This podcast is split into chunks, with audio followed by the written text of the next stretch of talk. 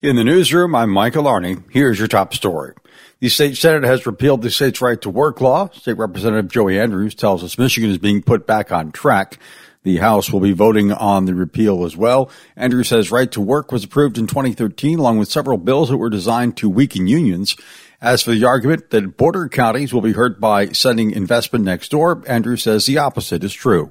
Repealing right to work and putting prevailing wage back, we're helping to set a standard in the border counties that if contractors from Indiana want to come and compete for work here, we're going to make them play by our rules instead of us racing to the bottom against them. And I don't think the race to the bottom benefits anybody, let alone the workers. Meanwhile, State Senator Aric Nesbitt disagrees. He spoke on the Senate floor Tuesday and said right to work is about personal freedom. Acknowledging and defending the right right for workers to choose whether or not they wish to join or associate with a union, free from coercion or intimidation from others. That the worker, not the business owner or a union boss, is the one to determine their own path. Nesbitt says the state has become a destination for business since right to work was approved.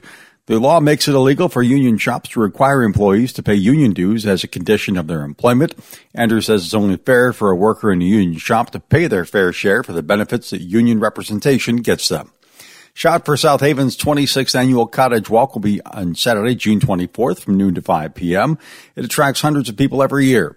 Shout's Patricia Shepard tells us there will be five homes to tour this year. By June 24th, the gardens will all be in bloom. So it's a great opportunity for people to get ideas for outdoor spaces and gardens. And in the homes, they can certainly get decorating ideas and design ideas and architectural ideas for their own homes or for their dreams.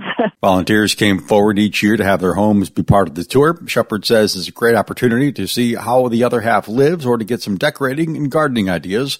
The event is a fundraiser for Shout for South Haven. Tickets are $20 each.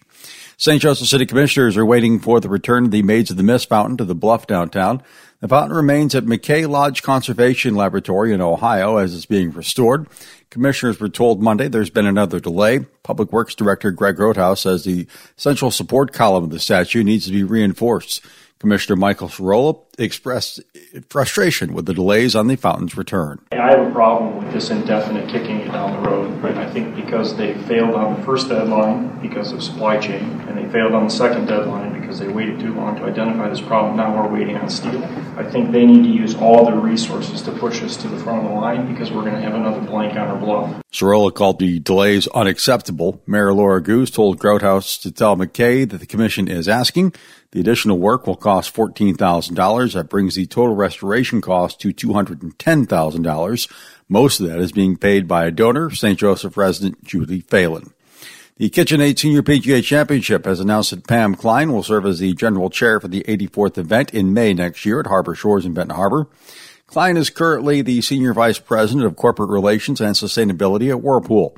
Championship Director Brandon Haney tells us as the general chair, Klein will lead the championship operating committee. Consists of a few different folks, community leaders that help lead a few different aspects and planning groups within uh, that committee. Helps us with our hospitality sales, with our community initiatives and different uh, programming and give back opportunities we have, as well as our volunteer committees. Haney says Klein is a dedicated member of the community who served as a board member for the Boys and Girls Club of Benton Harbor and as a trustee for the Whirlpool Foundation. She's been with Whirlpool for the last 30 years. KitchenAid Senior PGA Championship brings together nearly a thousand volunteers every year. It'll be held May 23rd through the 28th, 2024. As for whether the championship will be back in the area after that, Haney says those conversations are ongoing. In the newsroom, I'm Michael Arning.